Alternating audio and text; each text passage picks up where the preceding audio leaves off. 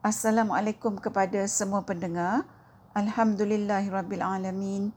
Selawat dan salam buat junjungan besar Nabi Muhammad sallallahu alaihi wasallam, para ahli keluarga baginda sallallahu alaihi wasallam dan para sahabat sekaliannya. Untuk episod kita kali ini, kita akan tadabburkan ayat enam surah Al-Mumtahanah, iaitu firman Allah yang bermaksud, "Demi sesungguhnya adalah bagi kamu pada bawaan Nabi Ibrahim dan pengikut-pengikutnya itu contoh ikutan yang baik, iaitu bagi orang yang sentiasa mengharapkan keredaan Allah dan balasan baik hari akhirat. Dan barang siapa yang berpaling daripada mencontohi mereka, maka padahnya akan menimpa dirinya sendiri, kerana sesungguhnya Allah, dialah yang maha kaya lagi maha terpuji." Para pendengar, kalau kita perhatikan ya, ayat enam surah Al-Mumtahanah ni dimulakan dengan pernyataan yang berbentuk sumpah, iaitu demi sesungguhnya.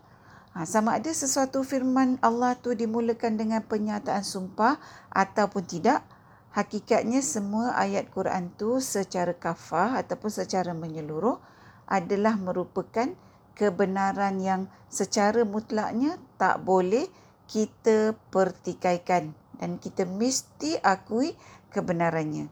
Ha, oleh kerana hakikat ni para pendengar, bila Allah memulakan sesuatu firman-Nya dengan pernyataan yang berbentuk sumpah seperti demi sesungguhnya ni, ha, maknanya Allah bagi tahu kita bahawa kalau dengan Allah menggunakan pernyataan yang berbentuk sumpah ni pun kita tak percaya, kita tak nak ikut apa yang Allah bagi tahu kita, maka kita ni memang tak nak menerima petunjuk dan tak percaya dengan Allah. Saya bagi contoh lah ya para pendengar, kalau orang bagi tahu kita sesuatu tu dan kita tak percaya orang tu, dan kita tak percaya apa yang orang tu bagi tahu kita. Ha, jadi untuk meyakinkan kita bahawa apa yang orang tu bagi tahu kita adalah benar, orang tu akan bersumpah.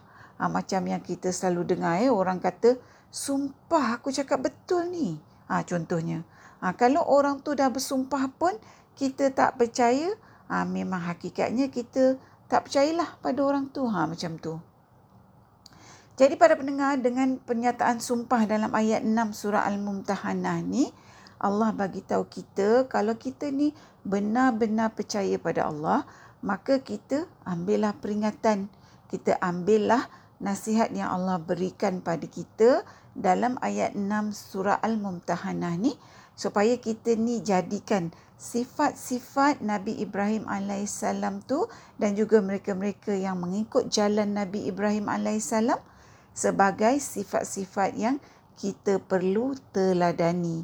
Ha, iaitu kalau kita ni nak jadi orang yang sentiasa mengharapkan keredaan Allah dan balasan baik hari akhirat. Ha, iaitu seperti yang Allah nyatakan dalam ayat enam surah Al-Mumtahanah ni. Sudah tentulah para pendengar, sebagai orang yang beriman, kita ni nak jadi orang yang sentiasa mengharapkan keredaan Allah dan balasan baik hari akhirat. Ha, oleh kerana dalam ayat enam surah Al-Mumtahanah ni tak dinyatakan ya sifat-sifat Nabi Ibrahim alaihissalam ha, dan mereka-mereka yang mengikut jalan Nabi Ibrahim alaihissalam sebagai sifat-sifat yang kita perlu teladani tu tak dinyatakan dalam ayat ni, ha, maka saya pun carilah ayat Quran yang menerangkan sifat-sifat Nabi Ibrahim alaihissalam. Ha, dan saya temui salah satu ayat ha, yang saya nak kongsikan dalam episod ni, ialah ayat tujuh puluh lima surah Hud, iaitu firman Allah yang bermaksud, "Sesungguhnya Nabi Ibrahim adalah merupakan seorang yang penyabar, lembut hati, iaitu bertimbang rasa, lagi suka kembali kepada Allah." Para pendengar, kalau kita lihat dalam ayat tujuh puluh lima surah Hud ni pun, Allah memulakan firman-Nya dengan perkataan sesungguhnya juga. Ha, dalam ayat tujuh puluh lima surah Hud ni, Allah jelaskan pada kita sifat Nabi Ibrahim alaihissalam yang Allah nasihatkan kita ha, untuk kita ikuti, iaitu sifat sabar, lembut hati, iaitu bertimbang rasa, dan sifat Nabi Ibrahim alaihissalam yang suka, yang selalu kembali kepada Allah. Para pendengar, cuba kita renungkan kenapa Allah subhanahu wa taala suruh kita semua ni contohi sifat penyabar Nabi Ibrahim alaihissalam. Ha, untuk kita jawab soalan ni, kita kenalah imbas kembali peristiwa-peristiwa yang menunjukkan kesabaran Nabi Ibrahim alaihissalam. Salah satu peristiwanya ialah Nabi Ibrahim alaihissalam dibakar dalam unggun api. Sebab apa? Sebab dia nak mempertahankan agama Allah. Rasa-rasanya lah para pendengar, kalau kita lah yang nak kena campak ya dalam unggun api, sabar tak kita dalam mempertahankan agama kita? Ha, satu lagi peristiwa ialah Allah perintahkan Nabi Ibrahim alaihissalam meninggalkan isteri dia Siti Hajar dan anaknya yang masih bayi iaitu Nabi Ismail alaihissalam di tengah-tengah padang pasir ya. Tanpa Nabi Ibrahim alaihissalam sendiri tahu sebab apa Allah perintahkan dia buat macam tu. Rasa-rasanya lah para pendengar, kalau kita lah yang berada di tempat Siti Hajar, sabar tak kita kena tinggal dengan suami kat tempat dalam keadaan yang macam tu? Kalau kita ni kena tinggal kat shopping kompleks pun, belum tahu lagi kita sabar kan? Begitu juga para pendengar, terbuat tak para suami nak tinggalkan isteri dan anak dia yang masih bayi di tengah padang pasir tanpa tahu sebab apa dia kena berbuat demikian. Para pendengar, kalau kita kena buat macam ni, mestilah kita akan mempersoalkan dengan hebatnya kalau kita kena buat macam Nabi Ibrahim alaihissalam tu. Tapi Nabi Ibrahim alaihissalam tu sebab dia yakin secara kafah, secara menyeluruh pada Allah, maka dia dengar perintah Allah, dia taat dalam penuh kesabaran dan dia lakukan. Ha, begitu juga kisah Nabi Ibrahim alaihissalam ya, yang diperintahkan untuk menyembelih anak dia Nabi Ismail alaihissalam. Kalau kita lah yang berada di tempat Nabi Ibrahim alaihissalam, belum tahu kita dengar dan taat, malah mungkin berbatu-batulah. Ha, jawabnya kita ni berhujah, mempersoalkan dan sebagainya. Jadi kalau kita lihat para pendengar, semua ujian-ujian yang dilalui oleh Nabi Ibrahim alaihissalam yang semuanya ujian-ujian yang hebat. Dan dengan sifat penyabar, Nabi Ibrahim alaihissalam lulus semua ujian tu dengan cemerlang. Jadi para pendengar, kalau kita ni ditimpa ujian atau apa sajalah konteks yang memerlukan kita ni bersabar, maka Allah suruh kita ingat balik sifat penyabar Nabi Ibrahim alaihissalam untuk kita jadikan contoh. Ha, maka dengan tu mudah-mudahan kita dapat membina kesabaran dan kita tak cepat hilang sabar masa menempuh ujian. Ha, bila kita bandingkan ujian yang menimpa kita tu dengan ujian-ujian yang Allah berikan pada Nabi Ibrahim alaihissalam, kita ambil sifat penyabar Nabi Ibrahim alaihissalam ni para pendengar, kalau kita ni nak jadi di kalangan orang yang mengharapkan keredaan Allah dan balasan baik di hari akhirat seperti yang dinyatakan dalam ayat enam surah Al-Mumtahanah.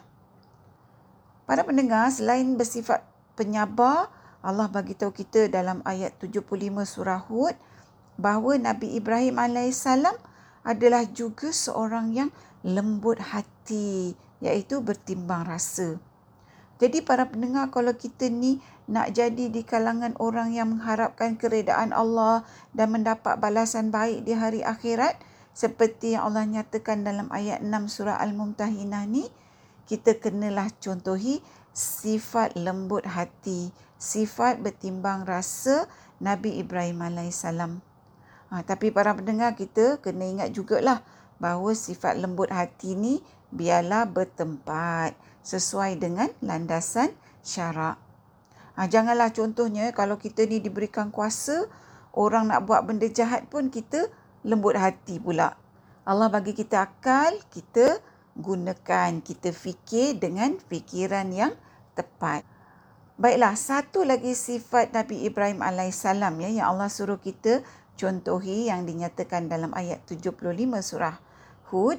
Ha, kalau kita nak jadi di kalangan orang yang mengharapkan keredaan Allah dan balasan baik ha, pada hari akhirat, ha, ialah sifat suka kembali kepada Allah. Para pendengar, sifat suka kembali kepada Allah ni termasuklah sifat selalu bertaubat. Jadi kita tahulah bahawa setiap kali kita bertaubat, itu bermakna kita kembali kepada Allah. Ha, maknanya kita contohilah sifat Nabi Ibrahim alaihissalam yang selalu bertaubat. Para pendengar, kalau Nabi Ibrahim alaihissalam tu yang merupakan seorang Nabi yang dijanjikan syurga, dia selalu bertaubat. Apatah lagi kita ni orang biasa kan. Jadi kita kenalah terlebih lagi selalu bertaubat. Orang yang selalu kembali kepada Allah ni, para pendengar, akan sentiasa juga mengaitkan segala urusan dengan Allah, iaitu tak melupakan Allah dalam semua hal. Sebab itulah para pendengar, Allah suruh kita contohi sifat Nabi Ibrahim alaihissalam yang selalu kembali kepada Allah, yang merupakan sifat orang yang mengharapkan keredaan Allah dan balasan baik di hari akhirat. Ha, bila kita buat yang sama, mudah-mudahan kita pun boleh masuk dalam kalangan orang yang mengharapkan keredaan Allah dan balasan baik hari akhirat bersama-sama Nabi Ibrahim alaihissalam dan juga orang-orang yang mengikuti beliau. Para pendengar, kalau kita tak nak ikut peringatan yang Allah bagi tahu kita dalam ayat enam surah Al-Mumtahanah ni, maka Allah juga ingatkan kita bahawa dan sesiapa yang berpaling daripada mencontohi mereka, iaitu Nabi Ibrahim alaihissalam dan pengikutnya, maka padahnya akan menimpa dirinya sendiri. Maknanya para pendengar, kalau kita tak ikut peringatan yang Allah berikan, kitalah sendiri yang rugi di dunia dan akhirat, bukannya Allah. Kerana sesungguhnya Allah bagi tahu kita, Allah dialah yang maha kaya lagi maha terpuji, iaitu seperti mana yang difirmankan dalam bahagian akhir ayat enam surah Al-Mumtahanah ni.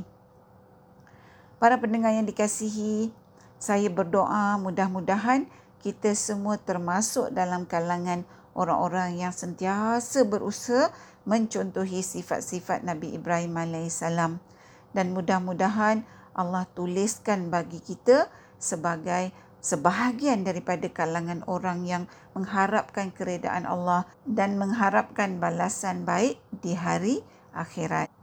Para pendengar yang dihormati, setakat ini dahulu perkongsian kita dalam pertemuan kali ini. Moga kita bertemu lagi di episod tadabbur yang seterusnya, insya-Allah. Assalamualaikum.